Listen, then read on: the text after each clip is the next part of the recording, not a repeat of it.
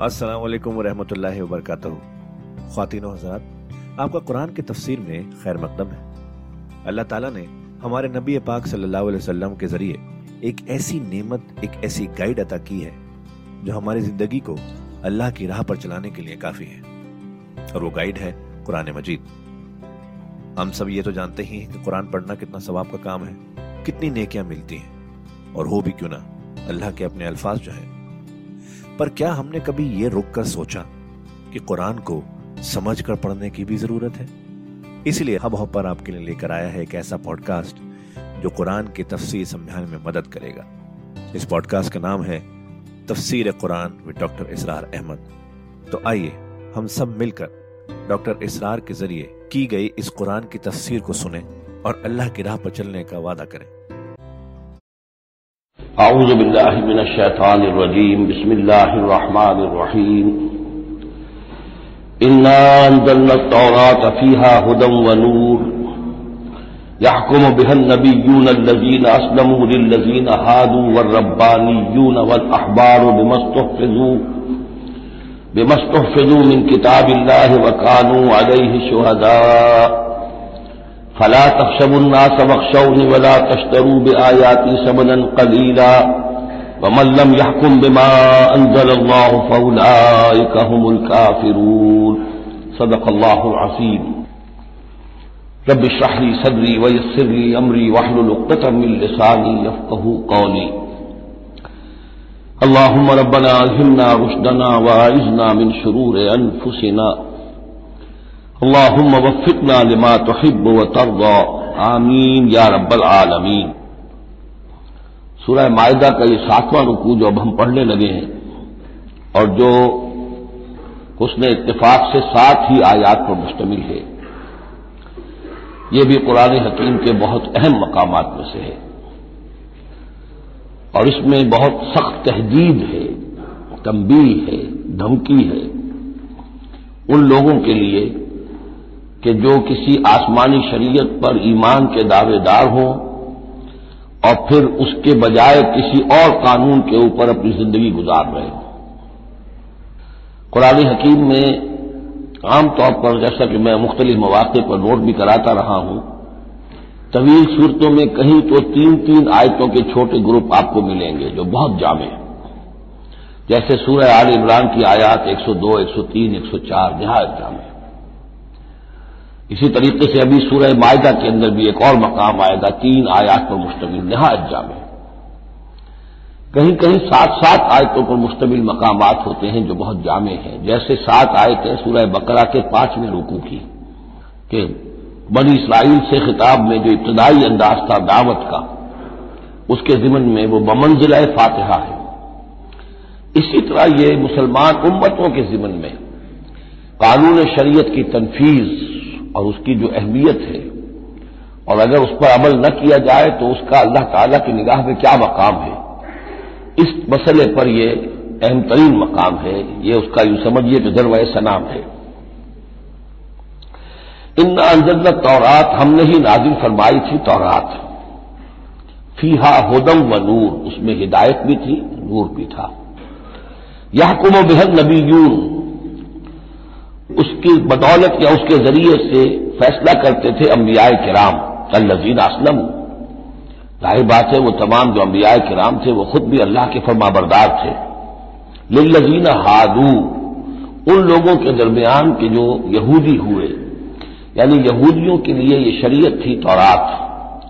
और अम्बियाए किराम, जैसा कि मैंने हदीस आपको सुनाई है, कानत बन इसराइल तसूस अहमुल अम्बिया कि बनी इसराइल की सियासत और हुकूमत का मामला जो है, इंतज़ाम और इंसराम अंबिया के हाथ में होता था। तो ज़ाहिर बात है, वही फैसले करते थे। यह कुमो बेहन नबी यून अल्लजीन असलमू, फैसले करते थे उनके ज़रिए से वो अंबिया के जो खुद अल्लाह के फर्मा बरदार थे, यहूदियों के मामला में।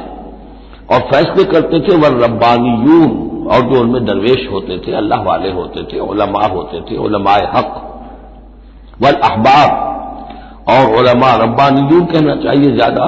अल्लाह वाले, यानी जो सूफिया हमारे यहाँ मसलम औलिया अल्लाह और अखबार ओलमा के लिए है। बेमस्तफजू मिन किताब बसबब उसके, कि उनको निगरान बनाया गया था, उनसे हिफाजत तलब की गई थी अल्लाह की किताब की। यानी अल्लाह की किताब की हिफाजत का जिम्मेदार बनाया गया था ओलमा को, कि तुम्हें इसकी हिफाजत कर दी वह कानू अलह शहदा, वो उस पर गवाह थे। फला तकशबुल्ला से मखशौनी तो उनसे कह दिया गया था, तुम लोगों से मत डरो, मुझसे डरो। वला तश्तरू बे आयाती सबरन कलीला, और मेरी आयात को हकीर सी कीमतों पर फरोख्त न करो। यानी तौरात है, इसका कानून है, इसके मुताबिक फैसले करो, लोगों को पसंद हो या नापसंद हो। इससे बिल्कुल तुम्हारा कोई सरोकार नहीं होना चाहिए, तुम्हें तो देखना चाहिए कि हक क्या है। अब आ रही है वो कांटे वाली बात। वबल्लम यहकुम फौलाए कहमुल काफिरून। और जो अल्लाह की उतारी हुई शरीयत और कवायद जवाबित के मुताबिक फैसले नहीं करते, वही तो काफिर है। बुतों से तुझको उम्मीद है खुदा से नौमीदी मुझे बता तो सही और काफरी क्या है। वह कतबना अलहिम, और हमने लिख दिया था उनके जिम्मे वाजिब कर दिया था उन पर, फीहा, उस किताब में, तौरात में, अन्न नफ्स बिन नफ्स। कि जान के बदले जान होगी। वलैन बिलैन आँख के बदले आँख। वल अनफ बिल अनफ, नाक के बदले नाक। वल उजुन बिल उजुन, कान के बदले कान। व सिन्न बिल सिन्न, दांत के बदले दांत। वल जुरूह किसास इसी तरीके से जख्मों का बदला भी होगा, बराबर का। फमन तसदक अब ही फहुआ कफारतुल्ला फिर जो कोई उसको माफ़ फरमा दे तो ये उसके गुनाहों का कफारा बन जाएगा। यानी कोई शख्स किसास नहीं लेता, किसी ने उसका कान काट दिया अब वो जवाबन कान काटने का हकदार है। लेकिन अगर वो माफ़ कर देता है तो अपने बहुत से गुनाहों का कफारा बना लेगा। या ये कि वो शख्स जिसने जुर्म किया था, जब मुझे माफ़ कर दिया गया तो फिर उसके जिम्मे से गुनाह जो है, वो धुल गया। वबल्लम बेमा फौलाए कहूँ अब दूसरी मरतबा दोहरा कर बात आई। और जो फैसला नहीं करते, अल्लाह की उतारी हुई शरीयत के मुताबिक तो वही तो जालिम है। और जालिम यहाँ बमानी मुशरक इन शिर का जुल्म अजीम। एक कानून अल्लाह का है, एक कानून इंसानों का है, एक रिवाज का है, एक रोमन लॉ है, एक फलाह है, एक पाकिस्तानी कानून है। अब आप फैसले किसके तहत कर रहे हैं? अल्लाह के कानून के तहत या किसी और के तहत? गोया कि अब आपने अल्लाह के कानून के साथ साथ किसी और के कानून को मान लिया, यही शिरक है। वह कफ़ैना अला आसार ही में ईसा इबन मरियम। फिर उनके नक्श कदम पर हमने भेजा ईसा इबन मरियम को। मुसद कल माँ बैन यदह मिनत तौरात।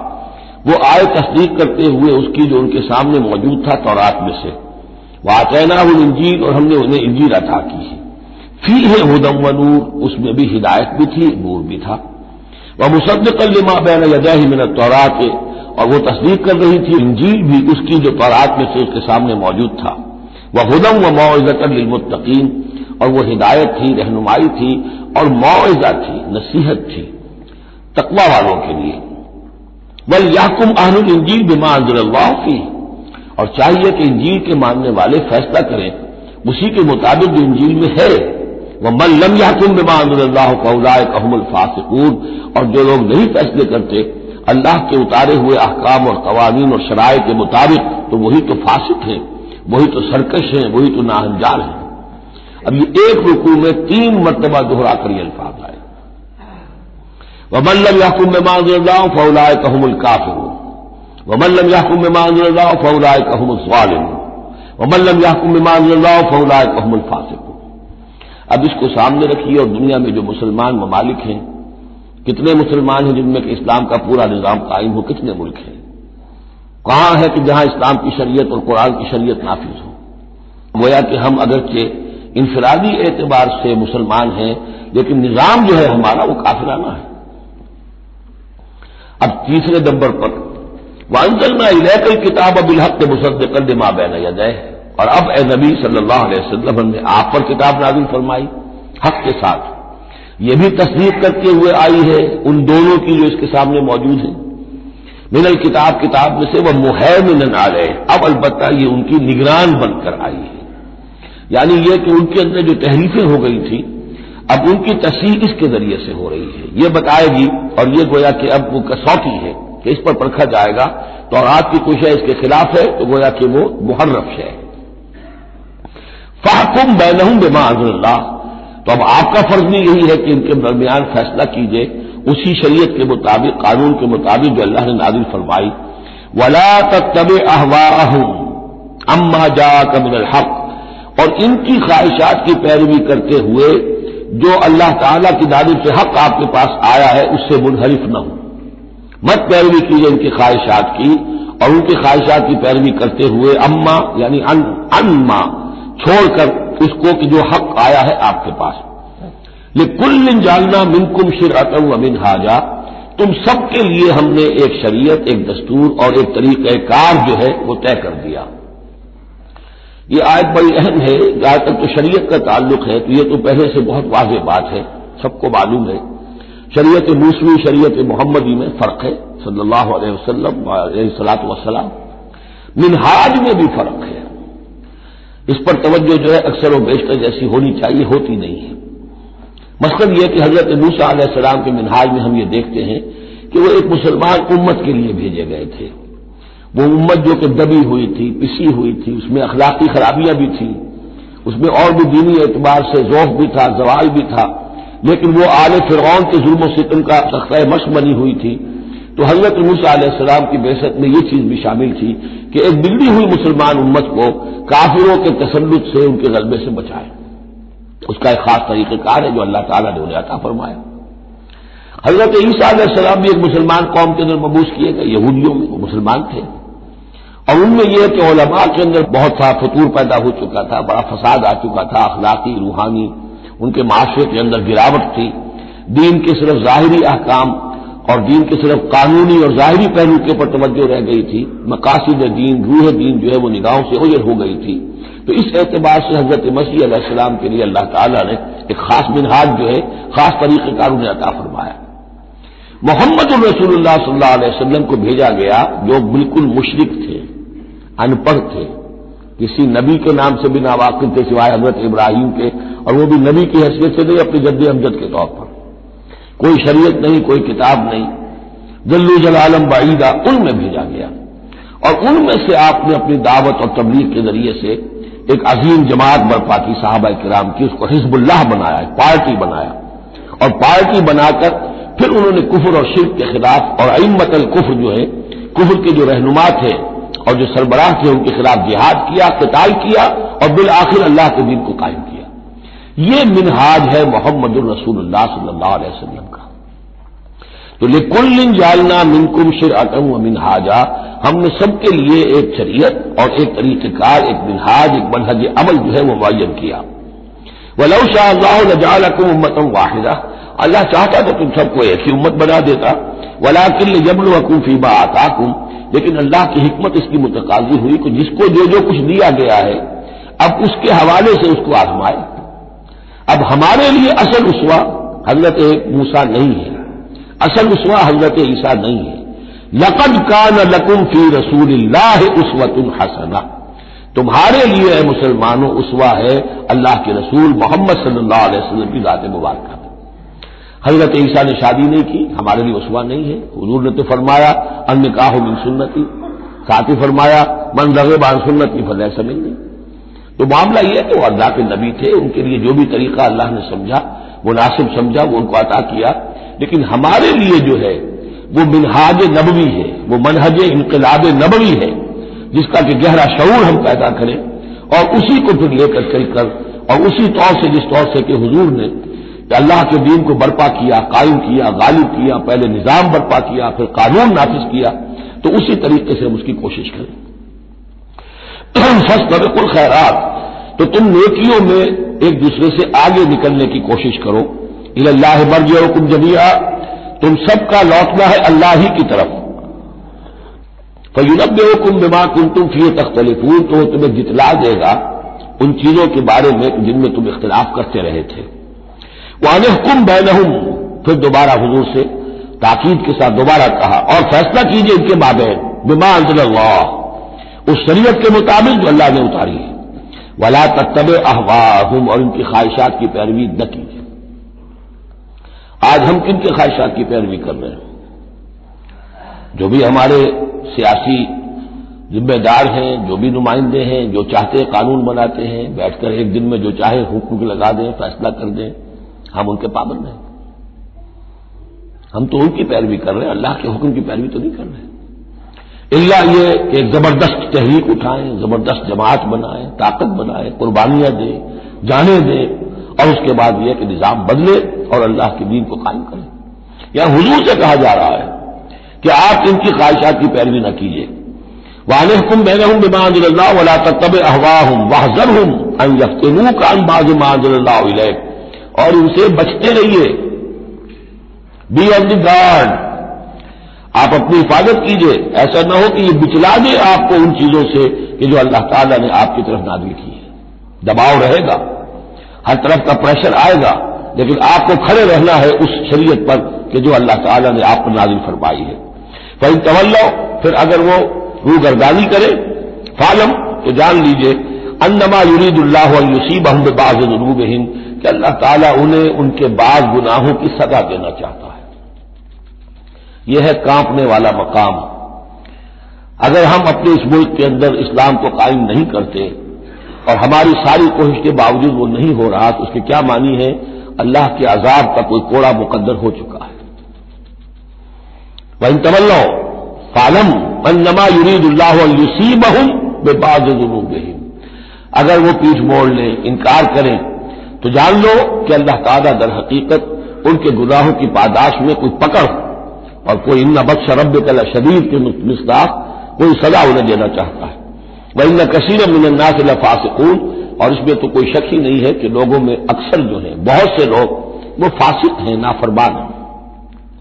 अफा हुक्मल जाहिलियत यमून। तो क्या ये जाहिलियत के फैसले चाहते हैं? जाहिलियत कहते हैं उस दौर को, जो हजूर की बेसत से कबल का दौर है। तो क्या अब भी ये दस्तूर, हमारा दस्तूर, हमारी रिवायात, हमारी रीत, उसके फैसले पर चलना चाहते हैं?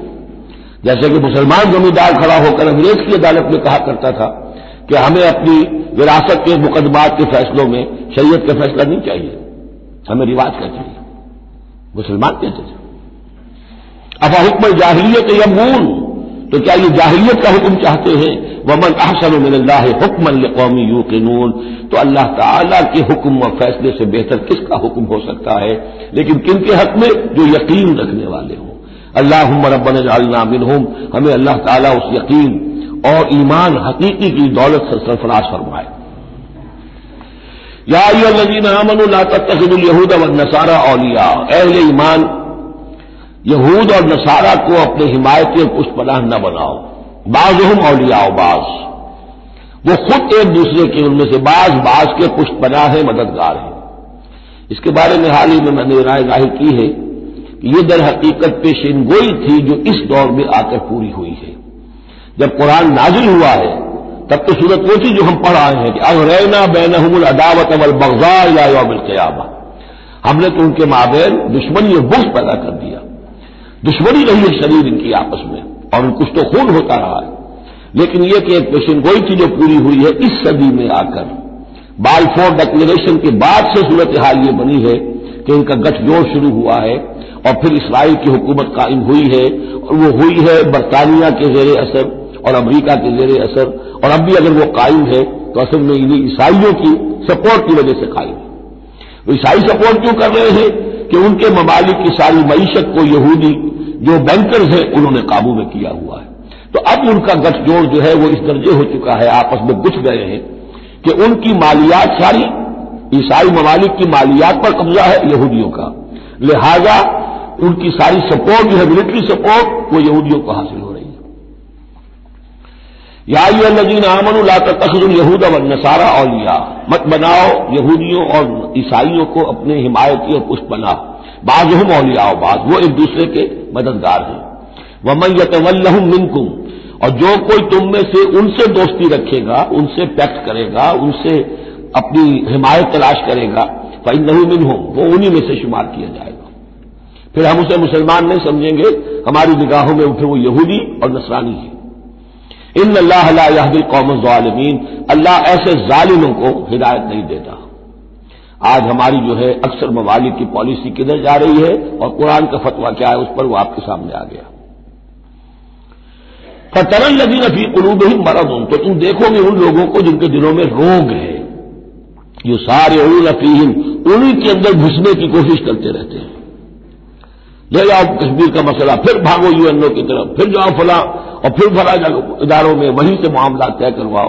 गोया कि सारी हमारी भाग दौड़, तगो दौड़ जो है, फिर यही है कि उन्हीं के अंदर। चरल लजीना फ़ी कुलूबी मरद क्यों? इसलिए कि दिलों में रोग है, निफाक है। ईमान हो, अल्लाह पर एतमाद हो, अल्लाह पर यकीन हो, अल्लाह से खुलूस और इखलास हो तो यकीन होगा, अल्लाह मदद करेगा हमारी। इन तंसुल्ला यंसुरकुम, फिर आप लड़ जाएँगे, भिड़ जाएँगे। जब वो रोग है अल्लाह पर एतमाद नहीं, खुद अल्लाह के साथ मुखलिस नहीं तो नहीं कि अल्लाह मदद करेगा तो अब रह गया यूएनओ और अमरीका बहादुर। फतरल लगी नफी कुरूब मरदुल यू सारे नफीम वो तो उन्हीं के अंदर घुसते रहते हैं, कोशिश करते रहते हैं। यकून लक्षा अंतुसी बना दायरा। अब वो कहते ये हैं कि हमें अंदेशा है कि कोई गर्दिश जमाना जो है, उसकी हम पर जो है कोई मुसीबत ना आ जाए। हम उसके लिए इनका सहारा लेते हैं। फासल्लाह अंजाती बिलफतह अमरी मिन ही हो सकता है कि अल्लाह ताला जल्द ही फतह ले आए, या अपने पास से कोई और ऐसा फैसला ज़ाहिर फरमा दे। फयुसबह अलामा असर रूफी अलफुसिन नादमीन, कि फिर जो कुछ वो अपने जीवों में छुपाए हुए हैं, उस पर उन्हें नादिम होना पड़े। उन्हें मालूम हो जाएगा कि जिन पे तकिया था, वही पत्ते हवा देने लगे। पता चल जाएगा कि वही सब है कि जो असल धोखा दे रहे हैं, कि जिन पर हमने सारा तकिया रखा था। वह यकून नजीन आमनु हाउला नजीन अक्सम बिल्ला जहदा ईमान और उस वक्त फिर अहले ईमान कहेंगे कि ये वो लोग हैं कि जो कस्में खा खा कर कहा करते थे इन नहुम लमाकुम कि हम के हम के वो तुम्हारे साथ हैं हमें कहता अमाल हूँ पास बहु खासरीन उनके तमाम अमाल हक तो अकारत हो जाएँगे और वो खिसारे वाले बनकर रह जाएँगे अब आ रही है वो तीन आयतें जो मैंने अर्ज़ किया है कि ये तीन आयतें अहले ईमान के लिए वो अहले ईमान के जो जिद्दोजहद में मुबतला हो गए। अल्लाह ताला हमें भी तोफीक दे सबको कि कमर कसने के अल्लाह के दिन को गालिब करना है, अल्लाह की शरीयत को नाफिज करना है। हमें जालिम और फासिक और काफिर के हद से निकलना है। हम पर इसका फतवा न लगे अल्लाह का। उसके लिए जो है मेहनत करनी है। अब मेहनत करते हुए ज़ाहिर बात है कि फिर बाद मराहल ऐसे भी आ जाते हैं कि मुश्किल होती हैं मसाइब आते हैं, तकालीफ आती हैं। अगर इस मुसीबत और मुश्किल और तकलीफ़ में आदमी के कदम लड़खड़ाने लगे और वो कुछ पसपाई इख्तियार करना शुरू करे तो ये जो एक नफसियाती कैफियत है, जो लोग इसमें मुबतला हो गए हों, ये उनसे तीन आयतें हैं खिताब करने वाली अहम तरीन। तो खातिन हजरात, ये था आज का एपिसोड। अभी तफसीर बाकी है। पूरी तफसीर सुनने के लिए अगला एपिसोड सुनना ना भूलें। ज़रूरी है कि हम कुरान को पूरी तरह से अच्छे से लफ्ज ब लफ्ज समझें। इसलिए अगले एपिसोड में आपका इंतज़ार है। सुनते रहिए ये पॉडकास्ट जिसका नाम है तफसीर कुरान विद डॉक्टर इसरार अहमद, सिर्फ़ हब हॉपर पर।